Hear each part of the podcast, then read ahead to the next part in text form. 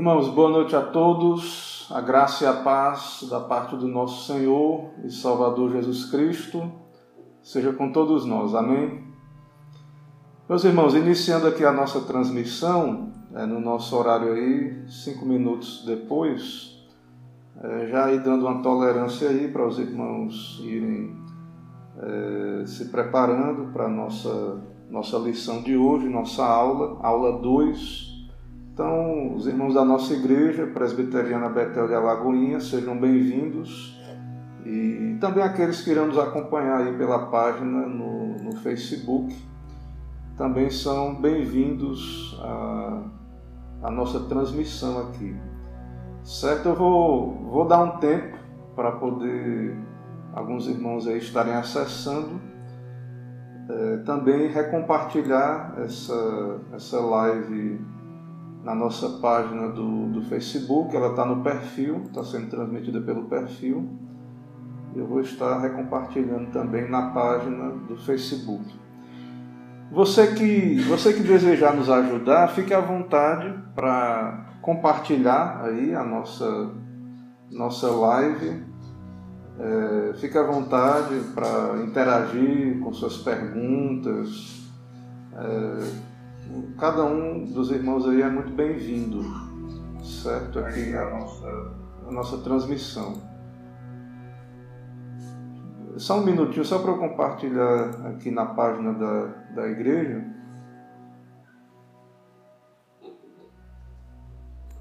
Então, estou publicando agora na página da igreja. O, os irmãos que estiverem acessando o nosso chat, eu já vi que Emerson, irmão Emerson chegou aí. Boa noite, graça e paz. Meu irmão Emerson. Eu vou compartilhar o link da live no, no chat. E aí o, o, os irmãos fiquem à vontade aí para me ajudar compartilhando lá no, no WhatsApp e em outros locais aí. Fiquem à vontade para recompartilhar esse link aí que dá acesso aqui à, à nossa aula, certo? Ok. Então, antes de iniciar, esperando aí os irmãos, é, eu respondi ao nosso irmão presbítero Ivanildo sobre a idade, e só para trazer aqui o dado da nossa Constituição, nosso manual presbiteriano, no capítulo 4, na seção oficiais, é, o artigo 25 Parágrafo primeiro eu vou ler aqui, mas a resposta está no segundo. No primeiro diz assim: Esses ofícios são perpétuos, mas o seu exercício é temporário. Para o oficialato só poderão ser votados homens maiores de 18 anos e civilmente capazes. Parágrafo 2, artigo 25. Certo? Então, é, é necessário ser maior, civilmente capaz mas é claro que é, precisa ter vocação, né? E geralmente, o, quando a pessoa é muito jovem, é, é, raro, existem vocações assim, mas é, é, mais raro, mas a Constituição ampara aí pessoas de maior, membros da igreja, né? elas podem ser indicadas e se o conselho aprovar, que, que concorram, né? então podem participar do processo eletivo e confirmados pela igreja a sua vocação exercer o presbiterato. Mas é muito raro né, alguém com 18 anos aí é, exercer o presbiterato. Irmã Zuleide, graça e paz, irmã Elda também, chegando aí, sejam bem-vindas. É, as irmãs fiquem à vontade, é importante as mulheres também conhecerem desse assunto, né, porque irão votar, é, seus maridos também poderão exercer o presbiterato e o diaconato. Então é, é muito importante que, que as mulheres estejam atentas, né, a, a, como cristãs, como esposas, mulheres, estejam atentas aí a, a esse curso também, embora ele é um treinamento é, voltado aí para os homens, né, mas acaba sendo para a igreja também, pelo conteúdo também é para a igreja. Ok? Irmãos, então vamos aí vamos aí dar início à nossa aula, vamos orar, né? é, a aula fica gravada, então não há prejuízo para aqueles que chegarem depois, poderão ver depois a gravação da nossa aula. Então vamos orar e dar início à nossa exposição. Oremos ao Senhor então.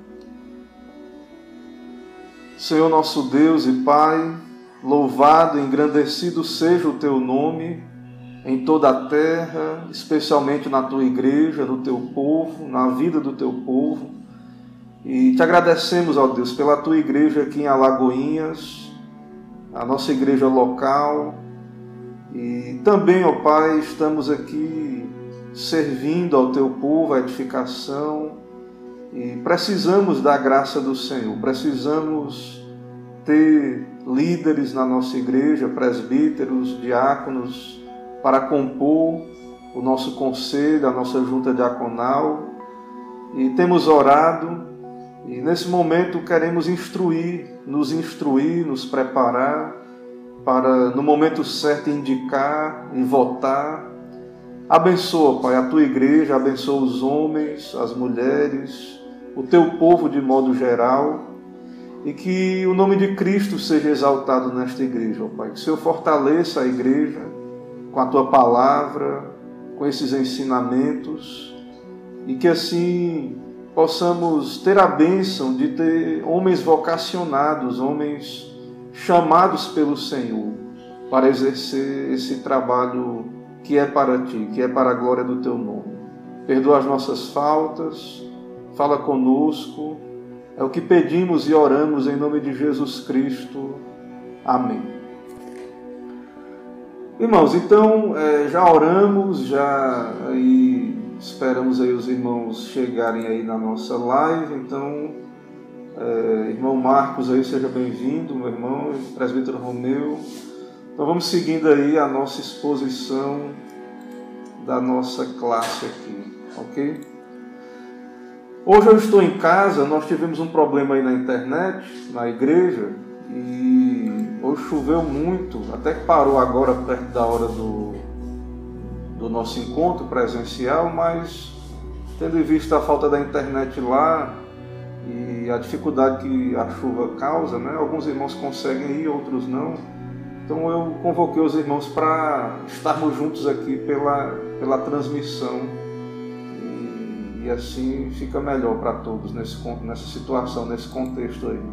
Mas vamos então seguindo aí.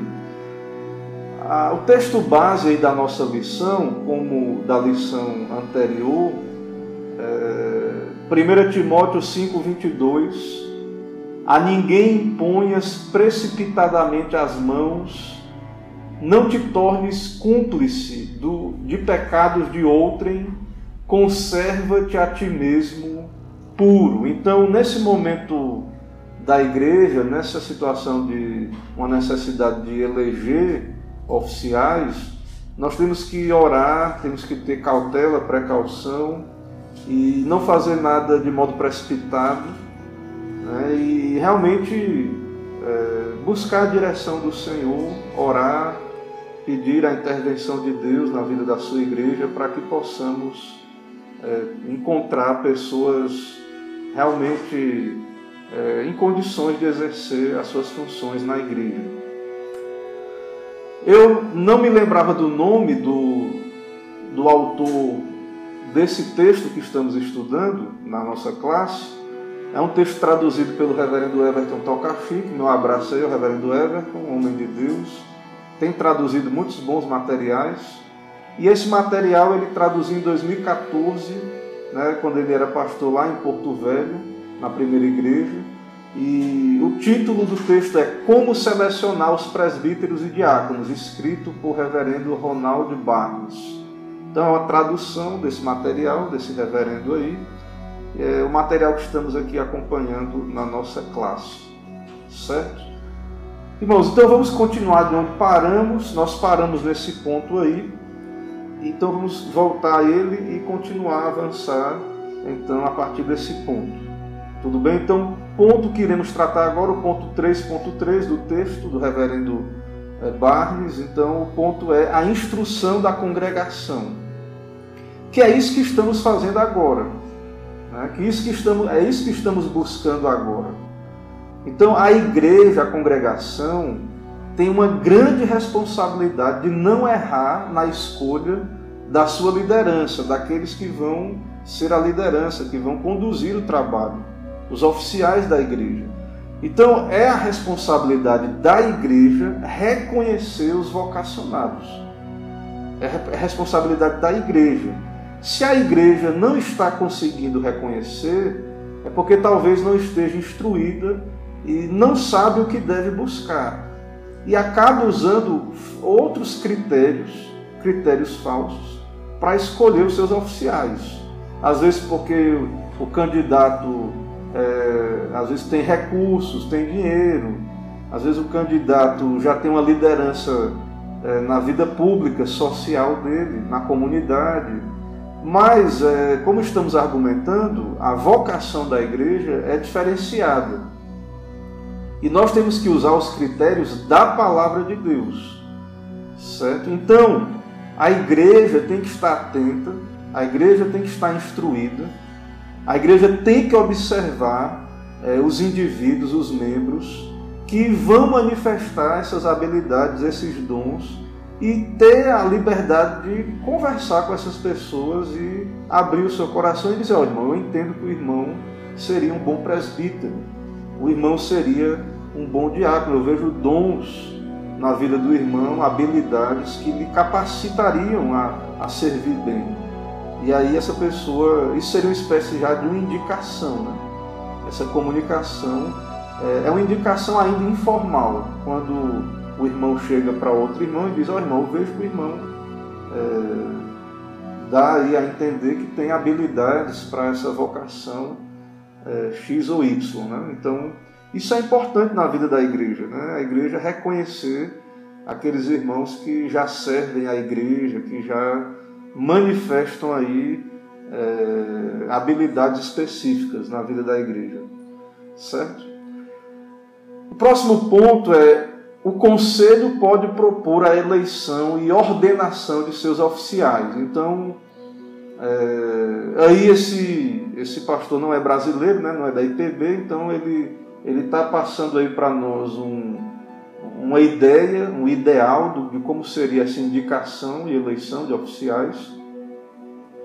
Então, para nós, muitas vezes, infelizmente, é, nós propomos uma eleição quando acaba o mandato né, do irmão, acabou o mandato aí de algum irmão, né, ou está faltando pessoas ali para compor o, o número o número dos oficiais, então a gente às vezes tem que propor eleição. Mas seria muito bom, e nós devemos orar sempre, para que essas vocações surjam. Né? Como seria bom se acontecesse o que o texto está dizendo aí, né? depois de reconhecer que já existem homens preparados com dons, né? É, a igreja reconhecendo essa, é, essas habilidades dentro do, da membresia da igreja, e então o conselho, vendo isso, propôs eleição e ordenação. Né? Então, o procedimento, eh, em geral, para chegar a essa eleição e ordenação, é uma variação de cinco aspectos: indicação, treinamento, exame, eleição e ordenação. Então, é, nós como é que nós fazemos, né?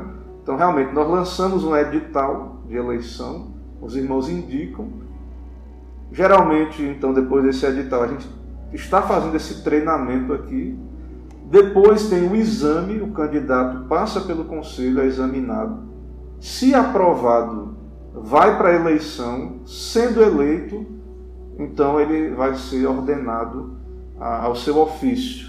Vai ter a imposição de mãos do, do conselho, dos presbíteros, né, dos ministros, presbíteros e pastores presentes receberão então o seu ofício, são empossados no seu ofício e vão exercer então é, sua liderança ali, seu ofício na igreja.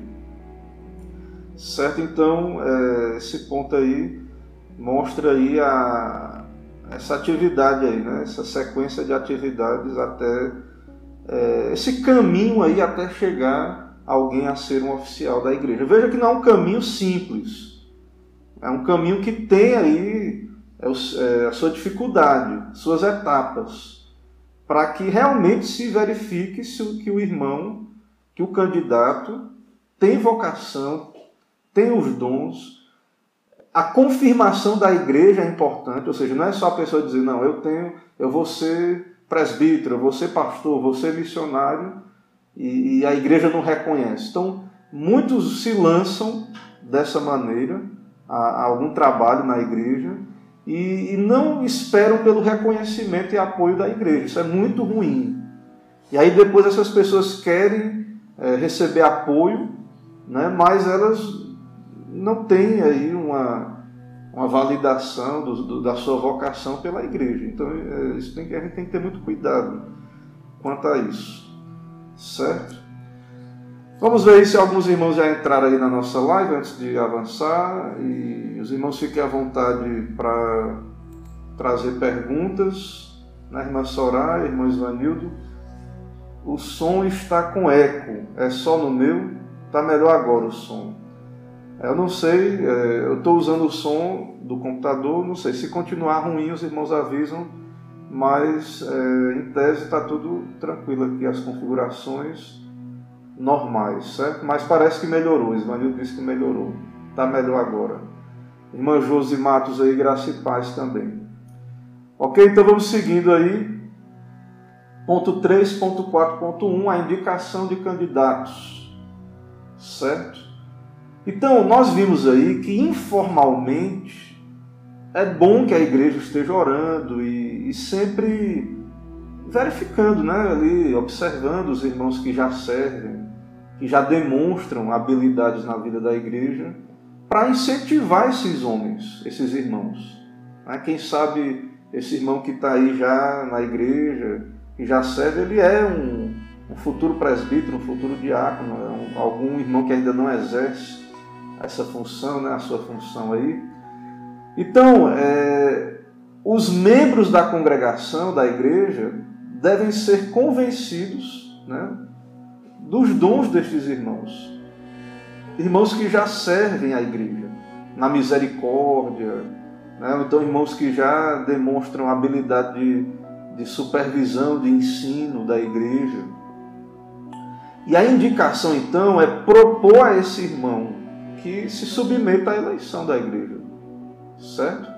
E aí, quando o conselho lança o edital, e aí tem a ficha de indicação, você pede apoio e aí essa indicação ela se torna formal. Né? Então, na nossa igreja, no nosso sistema, aí no nosso edital, você vai indicar o candidato formalmente para o conselho, para ser avaliado pelo conselho. Então, nós vamos estabelecer aí no nosso edital, né? tudo indica, logo mais aí nós vamos reunir o conselho, o edital já está pré-pronto, mas para só estabelecer as datas, as vagas e etc. Então, é, você vai conversar com o candidato também, né? ver a disponibilidade do candidato, se há também da parte dele um reconhecimento de que ele tem essas habilidades. E aí depois você vai fazer a ficha lá indicar para que ele concorra à eleição. Certo? Quando se marca a data para receber as propostas de candidatos, então tem que animar aos membros da congregação a dar formalmente o nome de um irmão que eles creem ser adequado para ser um de seus líderes. Então, às vezes, a gente abre o processo de indicação e ninguém indica ninguém. Né? Isso não pode acontecer. Nós temos que estar orando, nós estamos sendo instruídos, então, desde já, ainda vai demorar um pouco para chegar esse momento. Então, desde já, a igreja deve estar orando, observando os irmãos, certo? Para poder chegar na hora, quando chegar a hora, indicar. Então esse irmão será examinado pelo conselho dentro das datas apresentadas para a igreja. Então é assim que vai acontecer o processo de indicação né, desse irmão e avaliação desse nome. Então, é, o irmão pode indicar e o conselho também tem autoridade para avaliar e conversar com o candidato e ver se realmente ele tem condição de, de concorrer naquele momento. Às vezes o irmão até é um bom nome, mas algumas vezes no conselho é verificado de que não é a hora daquele irmão. Ainda é cedo, então algumas pessoas que se tornaram presbíteros ou diáconos, muitas vezes na primeira indicação eles não chegaram a participar ou a ser eleitos. E aí no outro momento foram, mas tudo isso é importante na vida da igreja, tudo isso é preparatório, certo? Para, para a vida do, dos irmãos e da igreja. O treinamento de candidatos. Em muitas igrejas, após serem recebidos os nomes dos candidatos, inicia-se um período de treinamento da parte dos líderes. No nosso caso aqui, antes da indicação, né, antes de termos nomes, nós já estamos treinando a igreja, preparando a igreja até para indicar. E esses irmãos também, é, vão, a gente vai dar aqui um treinamento sobre as habilidades, algumas questões, certo? Então, é, é necessário que os candidatos estejam atentos, os homens, os possíveis candidatos estejam atentos. Né? Existe aí também, a gente pode tratar depois, existem cursos sobre a constituição da igreja. Eu estou trazendo na nossa escola bíblica estudos sobre a doutrina da igreja, a confissão de fé da igreja. Então você que é homem, você que é pai de família, você que é líder da sua casa, às vezes você já é um líder na sociedade, você pode ser um líder na igreja, você precisa conhecer a doutrina da igreja. A nossa confissão de fé, os catecismos da igreja, o meu papel, o papel nosso como ministros da palavra, é capacitar os membros a conhecer a nossa doutrina, os assuntos doutrinários, a constituição da igreja, certo? Porém, há um detalhe interessante aí que o autor nos traz, certo? Que às vezes a gente fica com medo, mas pastor, ninguém nunca está pronto. Ninguém nunca está pronto para. Jamais estamos totalmente preparados, né? Nunca alguém que tem essa vocação muitas vezes tem essa humildade e a gente nunca se sente completamente preparado para exercer os ofícios. E de fato, é, a vocação vem de Deus, como estamos afirmando. Então, não é o treinamento apenas que forma um presbítero, um diácono, assim como um pastor, um missionário, etc. Não há uma quantidade de treinamento que faça de um homem um diácono ou um presbítero. Somente Deus equipa os homens para servir como diáconos ou presbíteros. Então é Deus que chama, é Deus que dá habilidades, é Deus que dá dons para os homens servirem na igreja. Porém, isso não anula o treinamento também, o treinamento formal da igreja. Mas, no final das contas, pesa muito a vocação. Conta muito a vocação conta, em certo sentido, mais do que o treinamento formal. Porque uma pessoa vocacionada pode ser carente de treinamento, de conhecimento da Constituição, do, dos catecismos, da confissão de fé, mas ele pode ter a vocação genuína. E uma pessoa pode conhecer profundamente a confissão de fé e etc., e pode não ter vocação. Certo? Pode ser é, um conhecedor aí da Constituição e não tem a vocação. Então, é, a igreja deve desejar pessoas vocacionadas e também preparadas. Mas a vocação, em certo sentido, é ainda melhor. Claro, os dois é melhor, vocação e treinamento. Mas a vocação é muito importante. Ok? Vocação é, treinamento não substitui vocação, né, chamado da parte do Senhor. Ok? É, nas igrejas presbiterianas se requer dos oficiais que adotem e subscrevam o sistema de doutrina da confissão de fé do Westminster. Então, na nossa denominação, nas igrejas presbiterianas, espera-se que os líderes né, é, subscrevam. Algumas igrejas até exigem muito dos membros também. Mas é impossível que alguém seja capacitado da noite para o dia. Até mesmo a questão da confissão. É impossível. É que se, você, se a pessoa ela não tem o domínio do conhecimento confessional, não é em duas, três semanas, um mês que a pessoa vai se tornar um perito em, em confissão de fé certo? Mas essas pessoas devem amar a doutrina e desejar continuamente aprender, porque na verdade nós estamos aprendendo continuamente.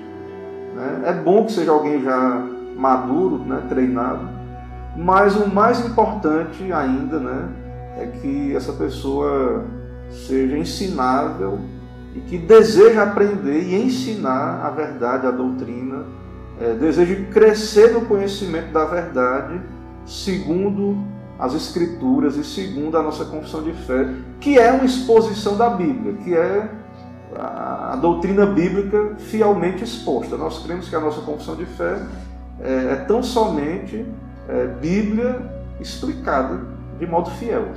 Né? Então, por isso que é importante subscrever a confissão de fé de Westminster, porque é ser bíblico. Para nós, presbiterianos, termos pastores, presbíteros e diáconos que subscrevem a doutrina presbiteriana confessional é, é a mesma coisa que dizer assim: são homens de Deus, homens da Bíblia, homens fiéis à palavra, homens maduros na fé. Né? Então, homens que não são levados por todo o vento de doutrina, né? pela artimanha de homens que induzem ao erro, mas homens que irão ser é, instrumentos de edificação para a igreja, de conhecimento para a igreja.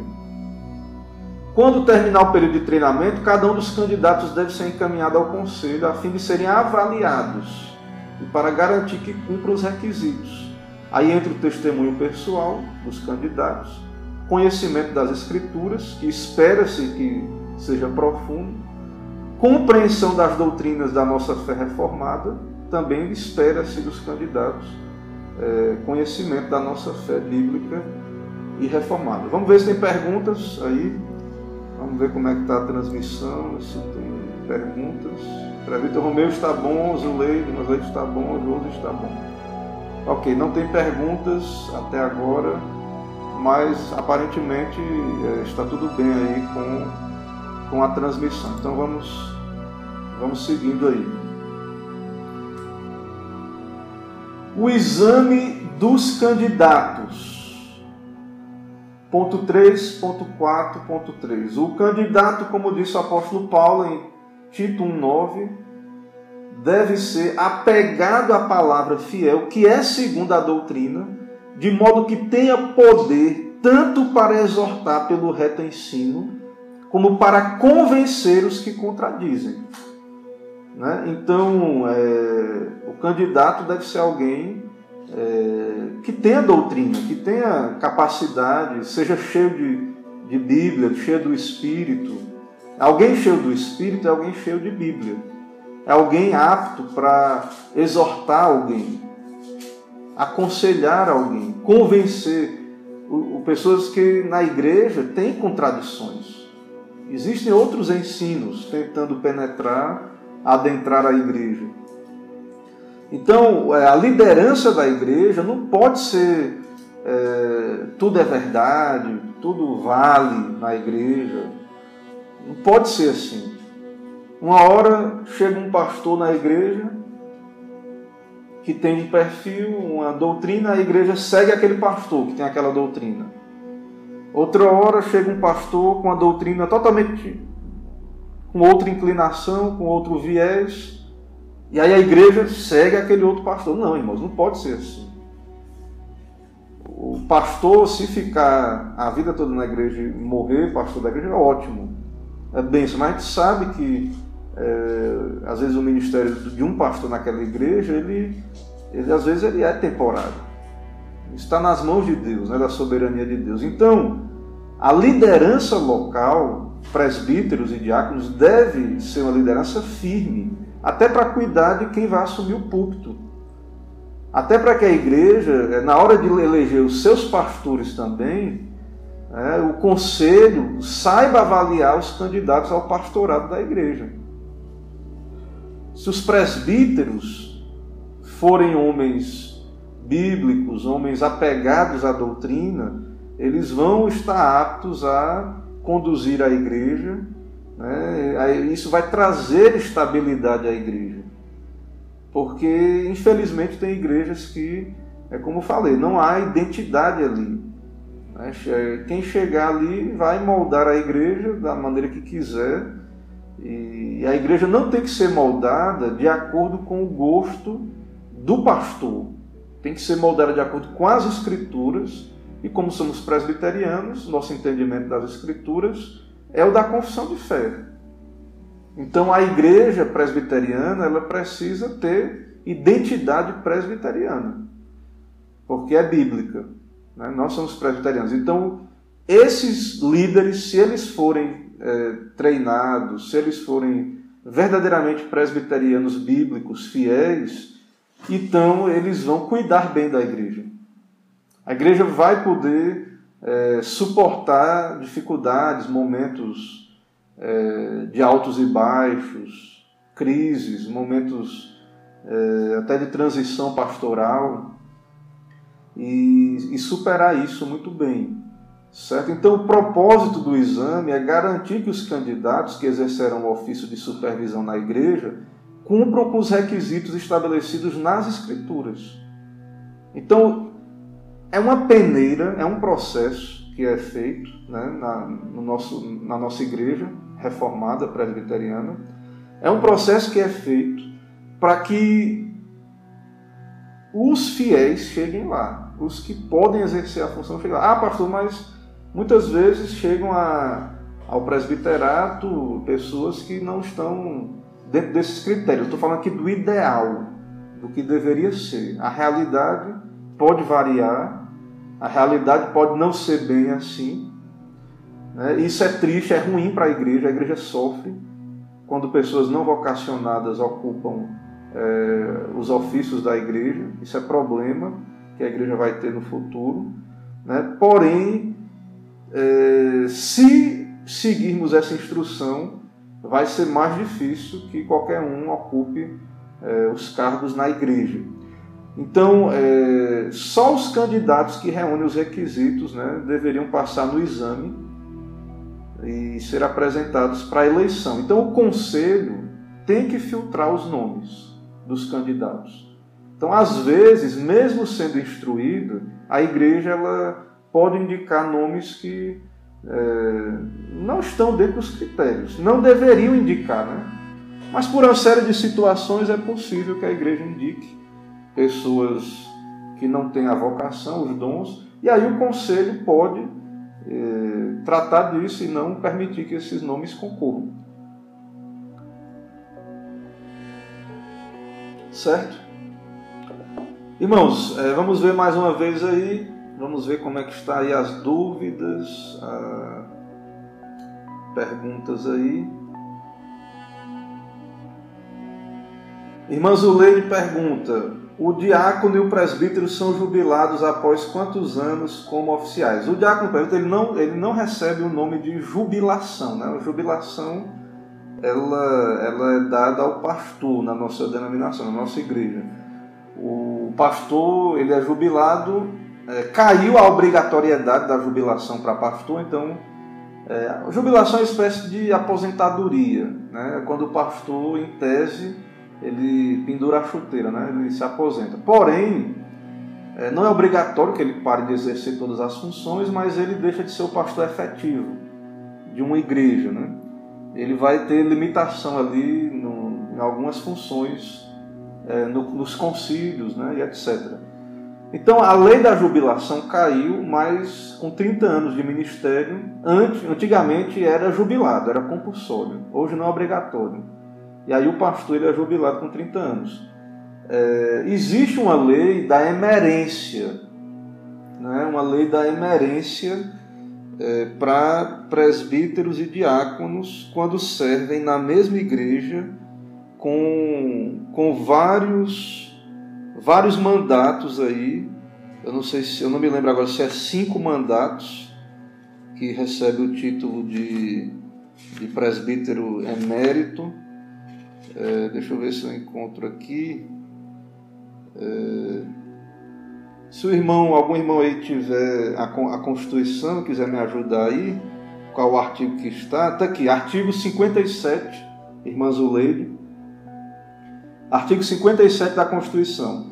Aos presbíteros e aos diáconos que tenham servido satisfatoriamente a uma igreja, a uma igreja, por mais de 25 anos, poderá esta, pelo voto da Assembleia, oferecer o título de presbítero ou diácono emérito. Então não é jubilado, é emérito. Respectivamente, sem prejuízo do exercício do seu cargo, se para ele forem reeleitos. Então, o mandato de presbítero e diácono é cinco anos. Então, é, 25 anos, então são cinco mandatos, né? 5 vezes 5. Eu sou ruim de matemática, mas eu creio que não errei não. 5 vezes 5, né? 25. Então, um presbítero um diácono eleito cinco mandatos, é, pode ser proposto à Assembleia que conceda a ele o título de presbítero ou diácono emérito. Ele pode continuar exercendo o presbiterato e o diaconato. Certo? Presbíteros eméritos, no caso de não serem reeleitos, poderão assistir às reuniões do conselho sem direito a voto. Então, o presbítero emérito tem essa dignidade aí, independente de estar nativo ou não, eleito ou não, ele pode participar da reunião do conselho, mas não vota nas decisões. Certo? Então, espero ter respondido aí nossa irmã Zuleide. Nosso irmão Emerson Pereira pergunta: os presbíteros e diáconos são avaliados pelos mesmos critérios ou cada ofício possui avaliação específica? Tem critérios parecidos, mas existem critérios específicos também. Então, mais na frente nós vamos ter aulas sobre os critérios para cada cargo. Então há critérios que são semelhantes e há critérios que são específicos. E aí eu peço a paciência aí do nosso irmão Emerson e dos outros irmãos e que acompanhe aí nossa série de estudos que a gente vai chegar lá, certo? A gente vai chegar nesse ponto aí, ok? Então vamos voltar, não há mais perguntas aqui, é, pelo menos na minha aqui na minha tela não apareceu mais nenhuma pergunta. Se tiver aí, me, me apontem aí. Certo? Então vamos voltar aqui. É... Esse slide já foi, então vamos para o próximo. A eleição, ponto 3.4.4. Depois de completado o exame, entra o momento da eleição. Este é o tempo em que os líderes apresentam os candidatos que completaram a avaliação com êxito. Então, depois de passar por todo esse processo, aí é, o conselho vai marcar a eleição e os nomes vão ser ditos. Ó, esses aqui, esses irmãos vão ser, podem ser votados. Não quer dizer que esses candidatos são automaticamente eleitos. Mesmo que a igreja tenha indicado, mesmo que o conselho tenha aprovado, vai para a Assembleia. Cada irmão vai poder votar. Cada irmão, cada irmão na hora vai ter, claro, isso tem que ser feito com oração. E cada voto ali deve ser em oração, consciente. Não é negócio de politicagem, não é negócio de, de né, não é como no mundo faz compra de voto, né? Até que acho que não deveria ter isso, que o presbítero ganha é, é, trabalho, claro, é recompensado por Deus, né? mas não precisa ter politicagem. Né? Claro que nada contra você expressar, como já dissemos, o seu sentimento para a igreja para os irmãos, de que entende que aquele irmão é um bom nome, é um vocacionado, né? nada contra isso. Mas na hora da eleição, está ali na hora da eleição, então cada um diante de Deus em oração, coloca o nome, vota ali, faz o seu voto. Certo? numa atitude de oração, né? É, entendendo se essa é a vontade de Deus para aquele nome, para aquele candidato. Quando ocorre a votação, a congregação põe em evidência a sua vontade. Então, na eleição, irmãos, é a vontade de Deus manifesta ali pela assembleia, pela maioria da congregação. Então, isso tem que ser controlado, né? Conta-se os votos. Não pode é, diante disso aí, isso é uma função da Assembleia. Então não pode é, isso ser imposto, nós não somos episcopais. Então não é o pastor que vai impor um presbítero para a igreja, não é o pastor que, não é os presbíteros que vão impor um diácono para a igreja. É a assembleia. a Assembleia. Nós somos presbiterianos, isso é feito debaixo da supervisão do Conselho, mas é, é um direito, é uma responsabilidade, é um dever da Assembleia eleger os seus oficiais. Certo? Então, isso é um privilégio e um dever da Assembleia. Então, a gente às vezes quer transferir essa responsabilidade para a liderança, o conselho, não, mas no nosso sistema de governo, é, o povo aí vai votar e Deus vai usar isso para confirmar a vocação da pessoa. Certo? Então, cada membro dá o seu voto de consciência, né? É, e aí, quem vencer é a vontade de Deus. Então, vamos dizer que o candidato que você não votou venceu. Às vezes você está na igreja, teve eleição pastoral, ou, para presbítero para diácono e você, aquela pessoa está ali e você votou contra, mas a maioria deu voto positivo. Então a vontade de Deus se cumpriu ali na, na Assembleia. Aí um crente temente a Deus, ele vai submeter aquele líder, aquele pastor, aquele presbítero, aquele diácono. Mesmo que você não tenha votado, indicado, mas ali Deus revelou, é, manifestou o seu querer para a igreja a sua vontade para a igreja. Certo? Então veja, irmãos, a importância de todo esse processo né, e de termos esse nome confirmado. E aí, depois disso, é claro, a importância da igreja é, reconhecer o valor desse processo, né, dessa eleição. Ok? A ordenação, ponto 3, ponto 4, ponto 5.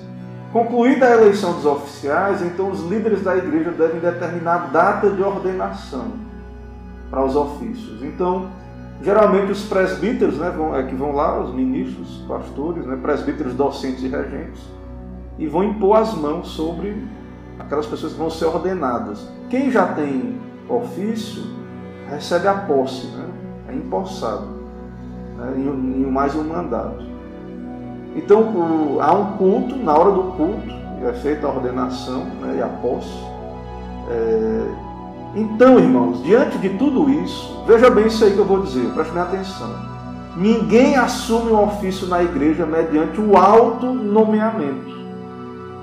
Esse negócio, ah, eu sou pastor agora, eu sou presbítero, eu sou diácono, eu sou apóstolo, né? eu sou patriarca, pai apóstolo, isso não existe na Bíblia.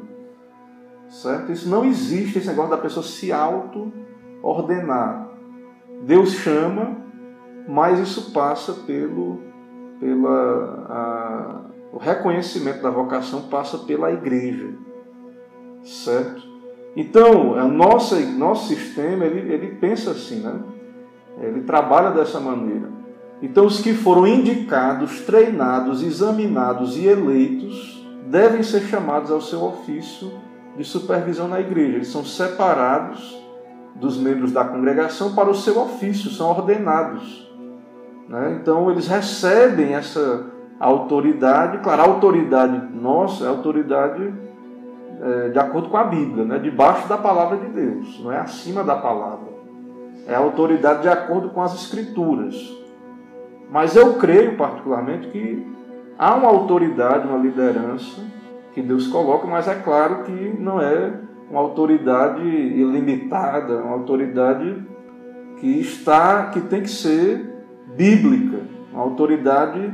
É, nós, a nossa autoridade é de ministrar o que a Bíblia ensina, de aplicar aquilo que a Bíblia ensina, é, quando é disciplina, alguma coisa assim, é aquilo que é de acordo com as Escrituras, não é impor a vontade dos líderes para a igreja a ferro e a fogo. Né? A autoridade do pastor, do conselho, não é essa autoridade, certo? Mas então há uma autoridade ali, a imposição de mãos, né? e há uma liderança também. Então, é, então, esse grupo então vai liderar e outra parte vai é, se submeter a Deus através dessa liderança aí.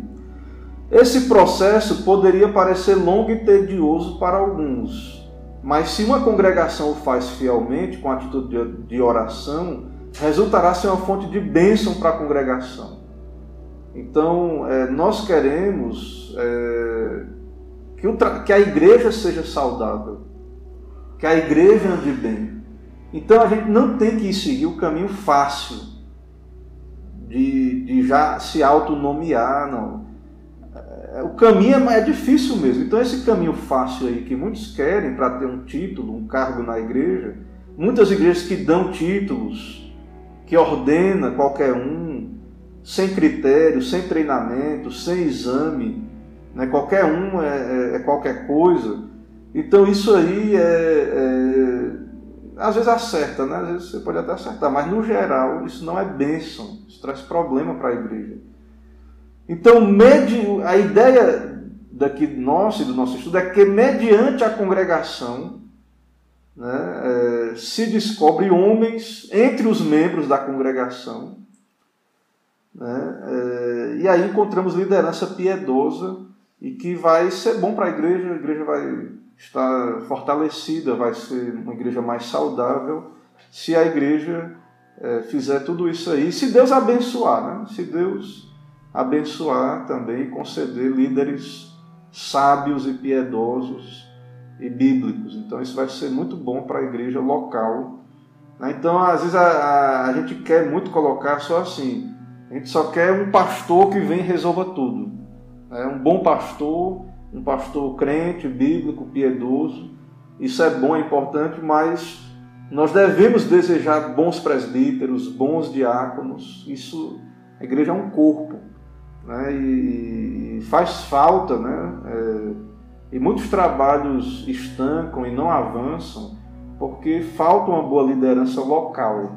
Né? E aí, às vezes vem pastor, sai pastor, há um rodízio ali de pastores, e às vezes é, parece que sempre é porque a culpa é desses pastores, né? que pode também ter as suas dificuldades, mas é, essa instabilidade muitas vezes também é problema de falta de uma liderança firme na igreja local. Então, é, deve ser observado isso. Né? Devemos orar para que possamos vencer essa dificuldade aí. Vamos ver aí mais uma vez se tem alguma participação dos irmãos. Irmã Zuleida agradece, Emerson agradece, irmã Soraya aí participando. Irmã Josi diz: gosto muito a maneira como é a, gosto muito da maneira, né, como é feita a eleição de diáconos, presbíteros e pastores nessa igreja. É isso. Então, nossa igreja é uma igreja séria, né, uma igreja é, que trata com seriedade, não quer dizer que não tenha defeito, não quer dizer que possa acontecer problemas, né? pode ser pode -se acontecer dificuldades aí e a igreja ela não é 100% pura nessa terra, né? não é perfeita, mas se caminhar assim é, vai ser bem mais saudável, né? vai, vai estar bem melhor do que em muitos locais aí que tudo é feito de qualquer jeito, infelizmente e envergonha o Evangelho, certo? Essa situação aí. Irmãos, é, eu concluí aqui, então, na ordenação, a aula de hoje, para não ficar muito grande a aula, muito delongada, né? o meu esboço aqui ele encerrou.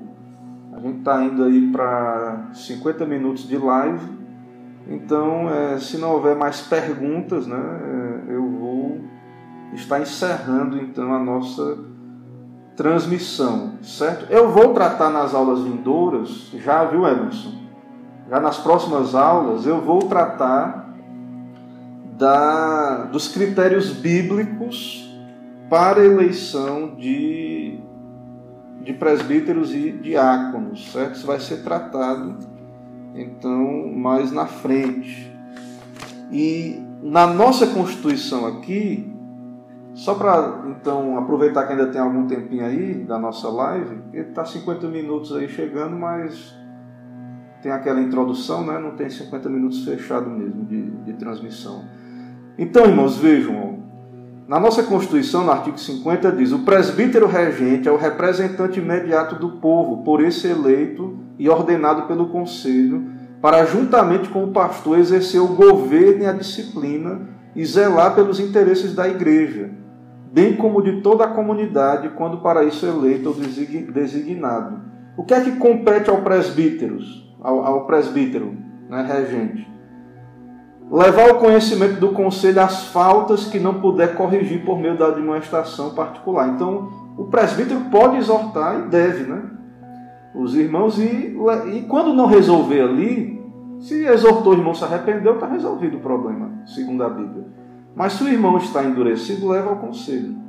Auxiliar o pastor no trabalho de visitas, instruir os neófitos, consolar os aflitos, cuidar da infância e da juventude. Orar com os crentes e por eles, informar o pastor dos casos de doenças e aflições, distribuir os elementos da Santa Ceia, tomar parte na ordenação de ministros e oficiais, representar o conselho no presbitério, este no sínodo e no Supremo Concílio. O presbítero tem nos concílios da igreja autoridade igual a dos ministros. Então, nos concílios, presbítero vota igual pastor. Então o presbítero ajuda no pastoreio da igreja.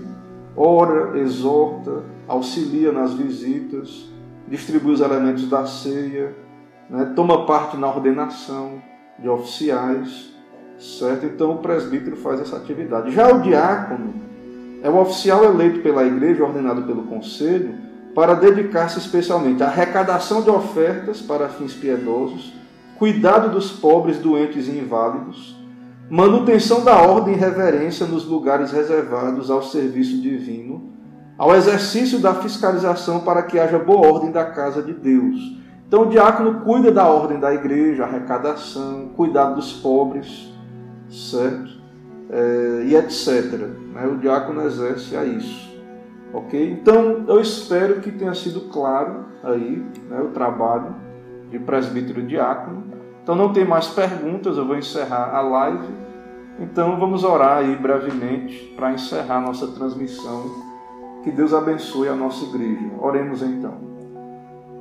Senhor, muito obrigado por esse momento, por cada irmão que acompanha, os que irão ouvir depois também esse estudo, essa aula.